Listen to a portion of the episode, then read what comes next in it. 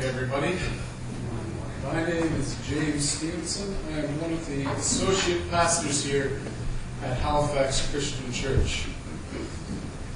And we're going to start things off a little bit different. We're going to start off with a story, the Christmas story. So if you want to get comfortable and settle in as we read the Christmas story. There was once a girl named Mary who lived in Galilee. She lived long years ago, but such a wonderful thing happened to her that we remember and love her still. One day an angel appeared to Mary. You are blessed among women, the angel said, for you shall have a son, whom you shall name Jesus. He shall be called the Son of God, and his kingdom shall never end. I am glad to serve the Lord, said Mary. May it be as you have said. Then the angel left her. Mary married a good man from Nazareth. His name was Joseph, and he was a carpenter by trade. When Joseph had to go from Nazareth up to Bethlehem in Judea to pay his taxes in his father's town, Mary went with him. It was a long, weary journey for her. When they reached Bethlehem at last, they found many travelers there before them. The streets were full of cheerful, jostling kinsmen. The inns were crowded to the doors. Though Joseph asked shelter only for his wife, every innkeeper turned them away. At last, one innkeeper, seeing Mary's weariness and need, showed them to a stable full of warm, sweet hay. There Mary brought forth her son, and she wrapped him in swaddling clothes and laid him in the manger, since there was no room for them in the inn. There were in that same country shepherds in the field keeping watch over their flocks by night. An angel of the Lord appeared to them in shining glory, and they were all afraid. But the angel said to them, There is nothing to fear. I come to bring you news of great joy, which shall come to all people. For a child is born this day in Bethlehem, a Savior, who is Christ the Lord. And this shall be a sign to you. You shall find the babe wrapped in swaddling clothes and lying in a manger. Suddenly the sky was full of angels, praising God and saying, Glory to God in the highest, and on earth peace, goodwill toward men. When the angels disappeared into heaven, the shepherds said to one another, Let us go to Bethlehem and see this thing which the Lord has made known to us. They hurried to the town and found Mary and Joseph, and the babe lying in the manger. Afterwards, the shepherds told everyone they met about the child at Christmas time, we hear this story told again and again and again. It's done in books, it's done in movies, it's done in plays, poems, and songs. And we've done such a good job of making it into this, this cute little Christmas story where the baby Jesus is found lying in a manger and, and, and everything's good. The animals are totally calm, they're not freaking out because there's a kid in the trough. Um, and then, and then these, these wise men show up and, and they bring gifts that very night, which isn't part of the actual story. It, happens many years later. And, and, and for some reason, in some stories, a drummer shows up and plays the kid a song. And we've done a really good job of making it into a cute story, but we've almost lost the magnitude and the relevance of this scripture to our lives in making it this way. Because some people would would hear this and they think it's almost amongst the likes of a Christmas Carol or Frosty the Snowman or, or Rudolph the Red-Nosed Reindeer. It's no longer the Word of God to some people. And what I want us to do this morning is to look at Luke's encounter with the shepherds. Um, Luke, he wasn't trying to write a bestseller. He, he, he's just trying to get the Word of God, tell the story as best he can to his audience present the facts because Luke's a doctor. All he wants is the facts. He's not making the story anything more than what it was. So as we read this, I want you to pretend you're hearing this story for the first time. This is Luke chapter 2, verses 8 through 20. That night, being the night Jesus was born, there were shepherds staying in the fields nearby, guarding their flocks of sheep. Suddenly an angel of the Lord appeared among them, and the radiance of the Lord's glory surrounded them.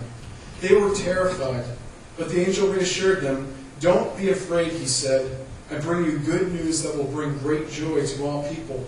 The Savior, yes, the Messiah, the Lord, has been born today in Bethlehem, the city of David. and you will recognize him by this sign.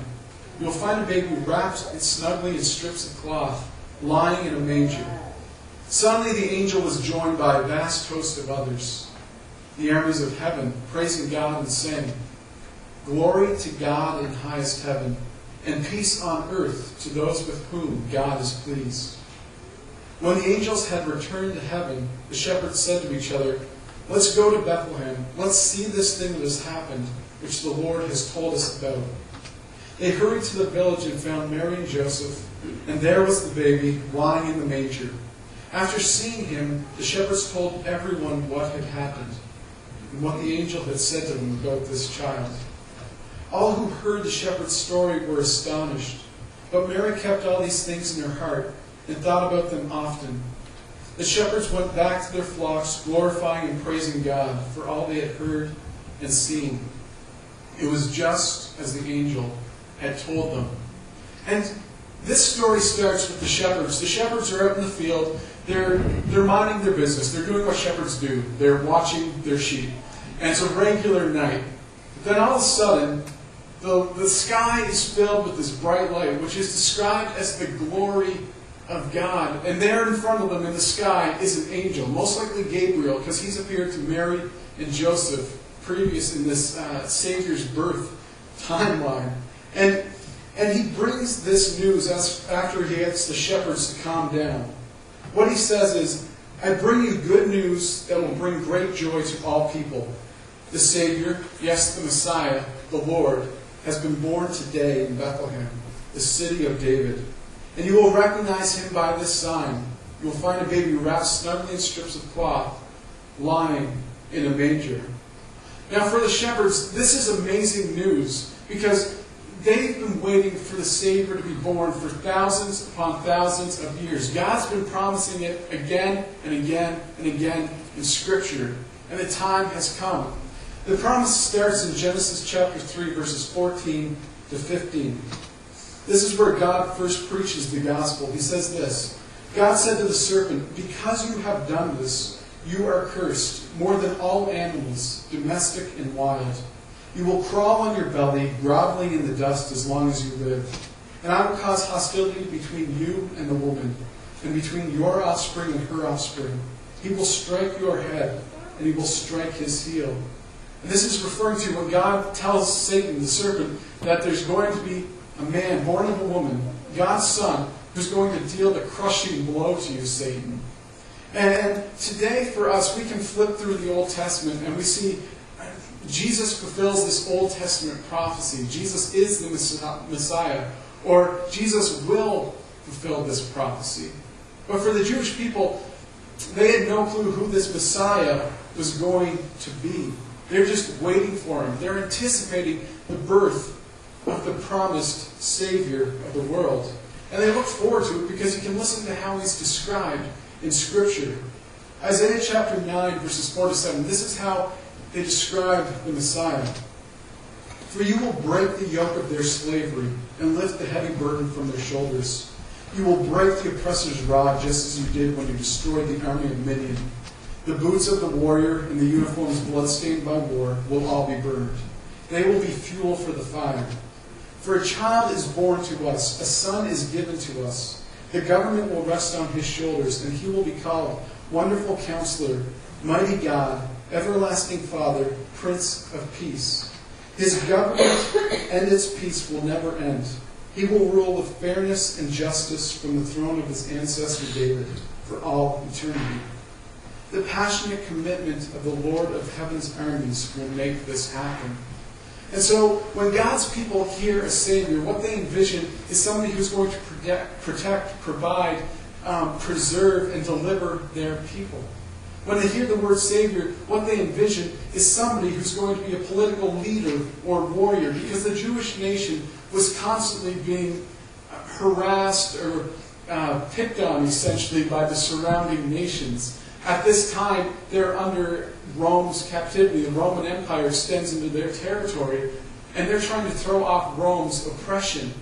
And often, because of their own disobedience, they were just being harassed again by other countries. The list goes from Egypt, Assyria, Babylon, Greece, Rome, Persia, Philistines, Amalekites, the Hittites, and I'm probably missing quite a few. They were constantly being picked on. And it seemed like once one country moved off and, and was gone as the bully, a new one moved in to just pick on them.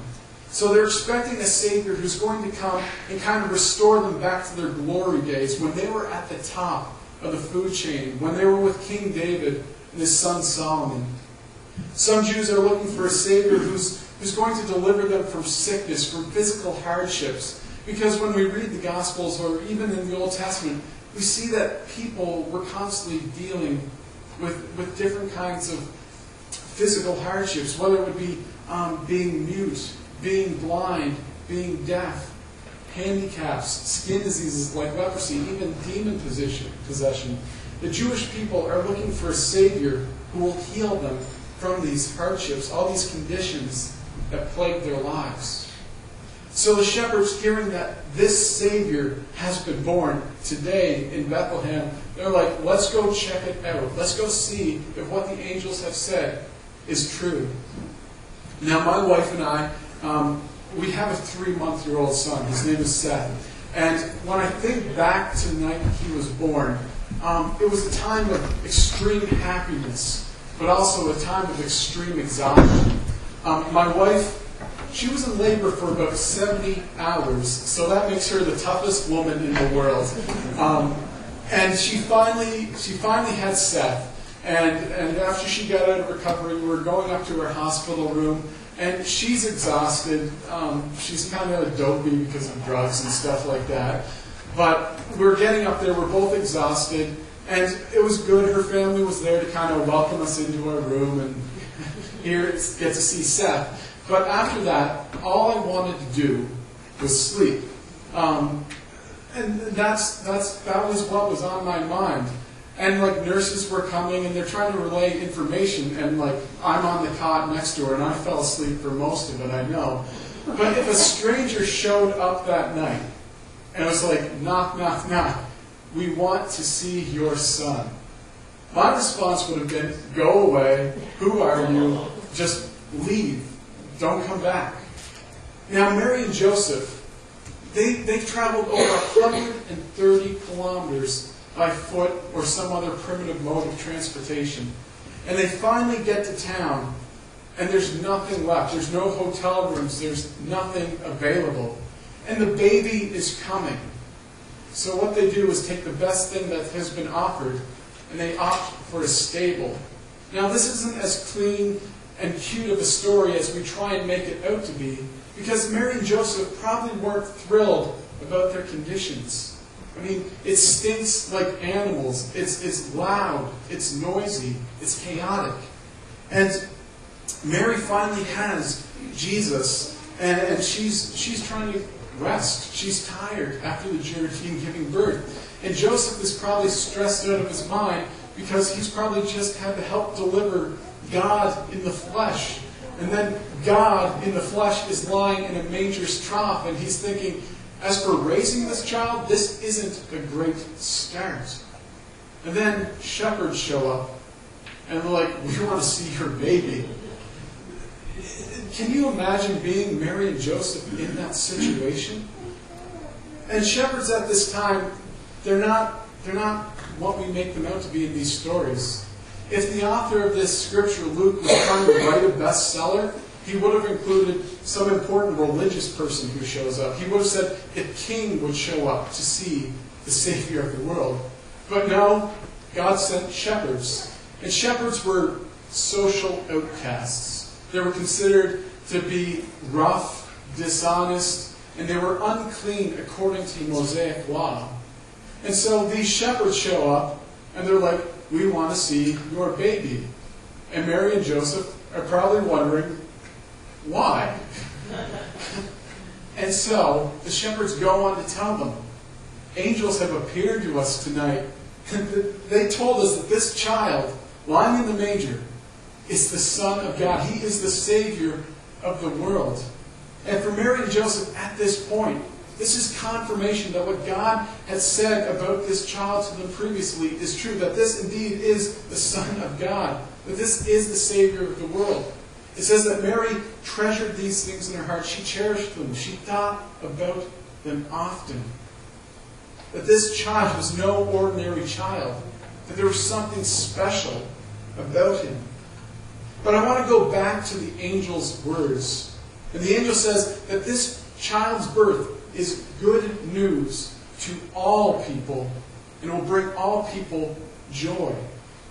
Now, the Jews' idea of a Savior, it's, it's pretty exclusive because this Savior was going to deliver just the Jewish nation, bring them back to the top. And, and the physical healing and being a great doctor, that doesn't necessarily apply to all people. So, this Savior has to be more than the Jewish people's idea of a Savior. Whatever the good news about this child is, it has to apply to God fearing Jewish people like Mary and Joseph, who, who, who knew the scriptures where God promised again and again and again that I'm going to send you a Savior. This good news about this child, it has to apply to social outcasts, to, to the spiritually unclean people like the shepherds, because God sends angels to them and says, Come see the Savior of the world. It has to apply to non Jewish people. Because a few years later, the wise men show up. They followed a star to come worship the newborn king. This child is a savior to everyone.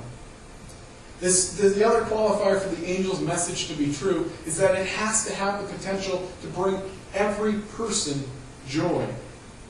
Now, have you ever tried to define joy? I was trying to put it into words as I was writing this, and I had a lot of difficulty. Um, I went to dictionaries, and what they would do is they'd say joy is basically some sort of emotion. Some dictionaries would say joy is happiness. But then you think about it, yes, I can experience joy and happiness at the same time, but how do you explain joy at a funeral when that's not a happy time, but you still experience joy in those times? So joy cannot simply be happiness. Some people would say that joy is peace. And it's easy to say that I'm, I'm having a joyful time or there's joy in my life when everything is smooth and, and there's no stress and everything's going according to plan. But yet, when life is falling apart, when stress is piling up, how do you explain when there's still joy in a person's life? So, joy can't simply be peace. Some people would say that joy is pleasure, it's delight that you enjoy something. But we get bored with things. Phases end, but joy still remains. So joy cannot simply be delighting or enjoying something. Joy is not simply an emotion. But this Savior who brings joy, again, it has to be applicable to all people. And all people experience happiness, peace, pleasure, and delight for different reasons. So it's not simple emotion. The reason that the Savior brings all people joy, has to be something that's common to every person who's ever lived. It needs to transcend every type of barrier there is in existence. It needs to be available and accessible by everyone. And for the angel to show up and say, I bring you good news of great joy that's going to be for all people, this can't simply just be uh, a nonchalant phrase. It, it, it has to be truth because this is the messenger of God sent with a message from God to people. This has to be truth. But it's a huge statement to back up that this is the Savior of the world. Good news for all people. It needs to bring joy to all people. So there must be an issue.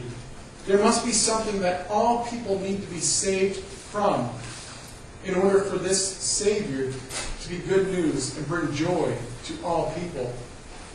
Romans chapter 3, verse 23, it says, For all have sinned and fallen short of God's glory. They, they fail to live up to God's standard.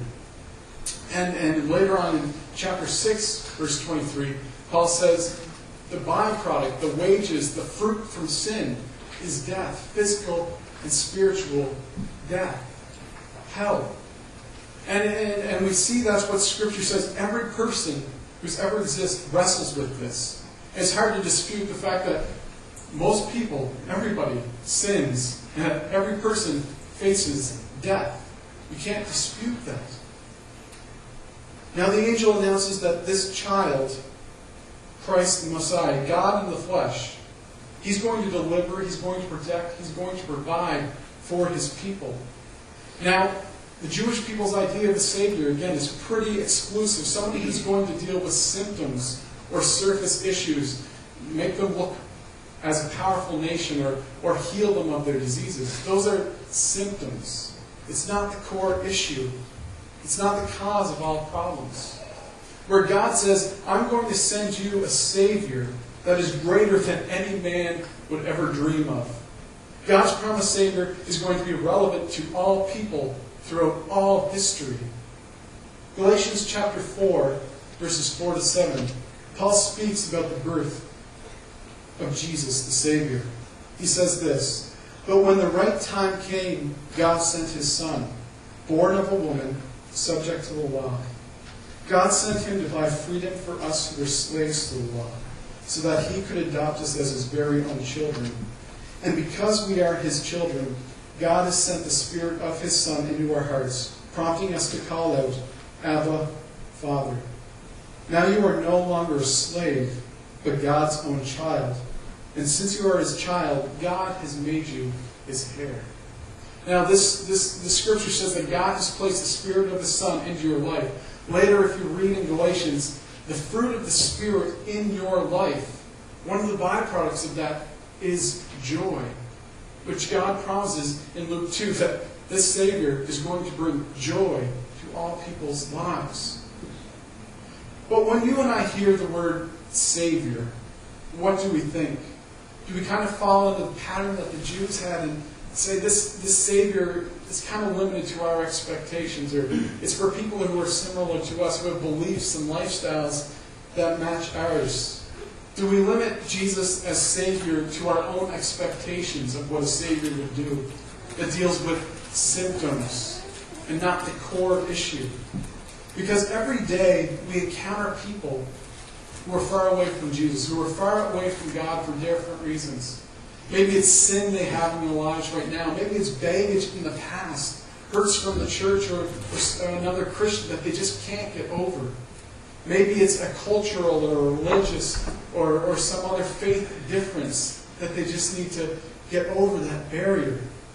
But my question is do we let people approach the manger to see the child, the Savior of the world? Are we willing to let them do that? Just as Mary and Joseph saw the shepherds who were totally different than them, but still said, Come see the Savior of the world. Do we bring people to the manger?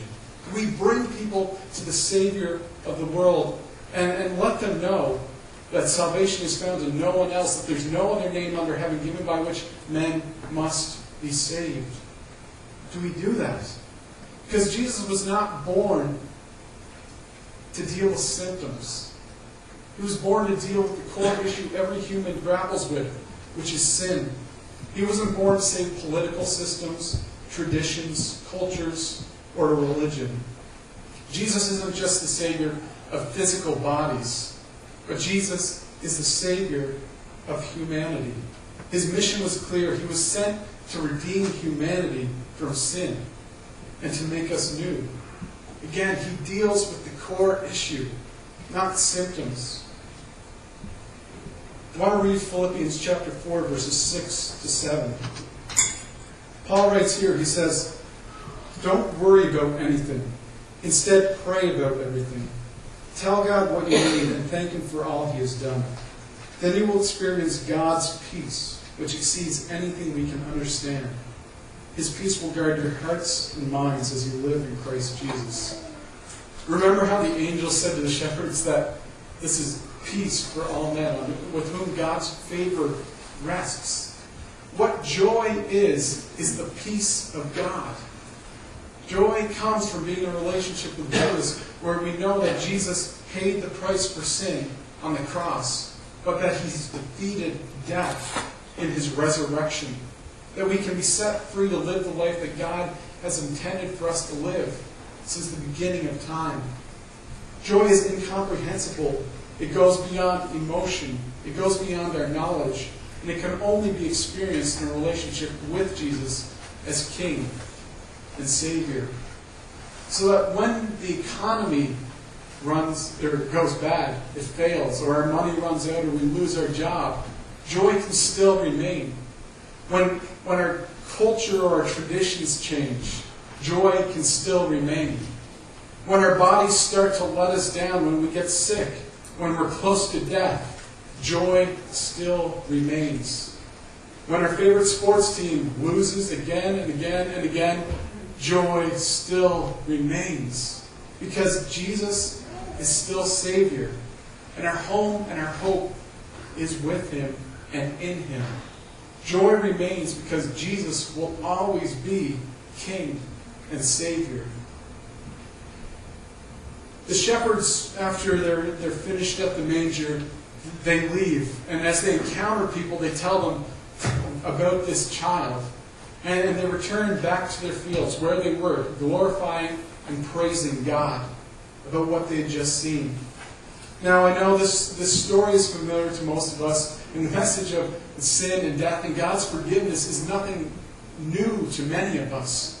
But here's the thing if this story that we really only break out at Christmas time is, is more than just a story, if it's the Word of God, if it's Scripture, and we see that Jesus' birth is good news to all people, that it can bring joy and peace with God through a relationship with Him. And we see that all men wrestle with sin, and unless forgiven, will face the, the fruit, the byproduct, they'll face death. What are we going to do about it? Wouldn't the natural reaction to be telling people that the Savior has been born, that Jesus has dealt with sin, that Jesus has dealt with death? I think so. And I know, again, that encouraging people to go tell the world about Jesus is nothing new. And I, I admit it's not an easy thing to always do. And our goal is to help you do this as best we can. Last week, Jim mentioned that we had printed up invitations to our Christmas Eve service. And what we want to do is encourage you to take some more or pick some up for the first time and take these to the people who are in your fields, the places where you work, the places where you play, the places where you live, and invite them to our Christmas Eve service next Saturday night at 6:30, where we're going to worship and praise the Savior of the world. Just like when the angel appeared as light to the shepherds in the dark fields. God's forgiveness appears in our lives, regardless of how dark they might be. It says forgiveness is here. It's found in Jesus Christ. Maybe God keeps bringing you back to church to hear about the Savior, just like He brought the shepherds to the manger. If you don't know Jesus Christ as your Lord and Savior, I encourage you to do that, to make Him your Lord and Savior. Because you meet the qualifications set out in Scripture. You fall into the category of all people. You fall into the category of somebody who needs forgiveness. So if you want to make Jesus your King and Savior, please join me up at the front as we sing our next song. If you're not comfortable with that, please don't go home without talking to myself or one of the other pastors about this. Let's pray. Father God, we thank you for the child in the manger. Father, we thank you that this child was the Savior of the world, that his birth is good news to all men, that there can be joy because we can have peace with God because of this child who would grow up to be a man who deal with sin and death. Father God, I just pray that we would look at this, this scripture as it really is and see that it has immense magnitude and relevance to our lives. Father, that the Savior has been born, that you have dealt with the main issue. I pray this in your Son's awesome and holy name. Amen.